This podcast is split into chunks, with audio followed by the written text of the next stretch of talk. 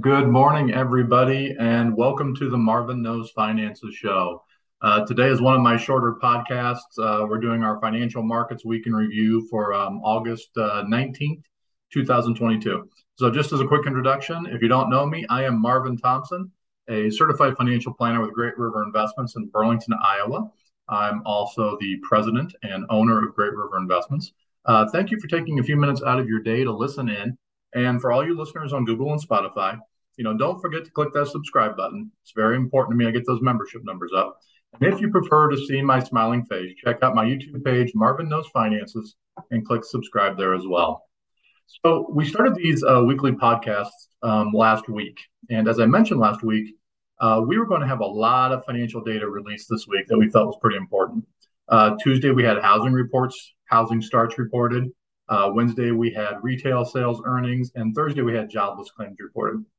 So when all was said and done, um, you know, stocks had given back a portion of the previous week's strongest gains, strong gains, gains. I can't talk this morning. So for the week, the Dow closed down 0.2 percent. Uh, the Nasdaq closed down 2.6 percent, and the S&P 500 um, it closed down about 1.2 percent. So never good to see losses, but it's really not surprising given the fact that we've had such a strong run up over the last four or five weeks. So let's break in. Let's dive into the uh, last week's data reports a little bit more detail. Okay. Um, last week's data reports brought a host of insight and kind of into the mindset of the consumer. As expected, you know, we we figured housing market data was going to show a deceleration. Uh, with interest rates as high as they are, housing prices kind of getting out of hands. We expected that residential starts and permits were going to be down, and they were.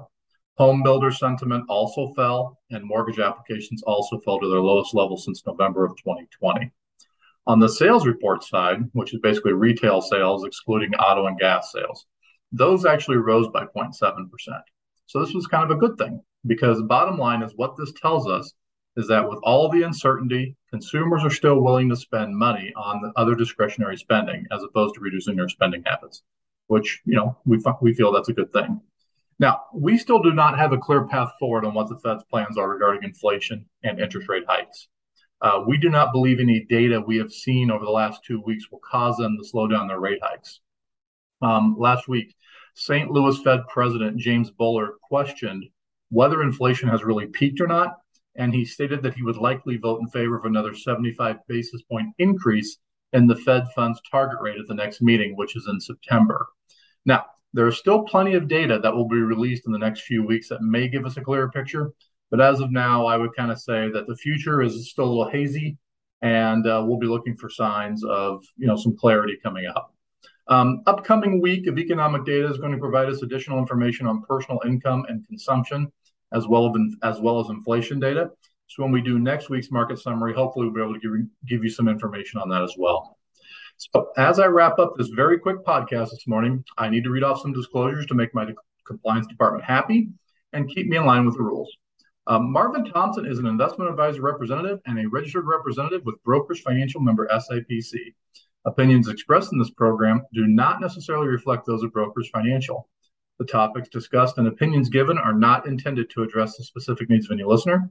Great River Investments LLC does not offer legal or tax advice. Listeners are encouraged to discuss their financial needs with the appropriate professional regarding your individual circumstances.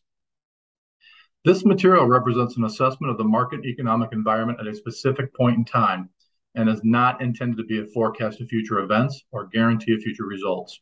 Forward looking statements are subject to certain risks and uncertainties. Actual results, performance, or achievements may differ materially from those expressed or implied. Information is based on data gathered from what we believe are reliable sources. It is not guaranteed as to accuracy, does not purport to be complete, and is not intended to be used as a primary basis for your investment decisions. It should also not be construed as advice meeting the particular investment needs of any investor. Keep in mind, past performance does not guarantee future results. Indices are unmanaged and investors cannot invest directly in an index. Unless otherwise noted, performance of indices does not account for any fees, commissions, or other expenses that would be incurred. Returns do not include reinvested dividends. The Standard & Poor's 500, also known as the S&P 500, is an unmanaged group of securities considered to be representative of the stock market in general. It is a market value weighted index with each stock's weight in the index proportionate to its market value. The Dow Jones Industrial Average is a price weighted average of 30 actively traded blue chip stocks, primarily industrials, but includes financials and other service oriented companies. The components, which change from time to time, represent between 15 and 20% of the market value of the New York Stock Exchange. The NASDAQ composite is a market capitalization weighted index of the more than 3,000 common equities listed on the NASDAQ Stock Exchange. The types of securities in the index include American depository receipts, common stocks, real estate investment trust, and tracking stocks. This index includes all NASDAQ listed stocks that are not derivative, preferred shares, funds, exchange traded funds, or debentures. So, folks, once again, um, a very quick podcast this week just to kind of give you an idea of what happened uh, with the week ending on August 19th, um, 2022.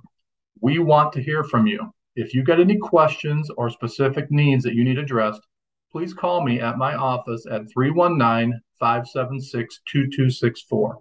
You can also visit me on my website at www.greatriverinvestments.com go to the Contact Us section of the site, fill out your information, and I or a member of my team will be in touch with you very soon. Um, I hope you all have a great next week.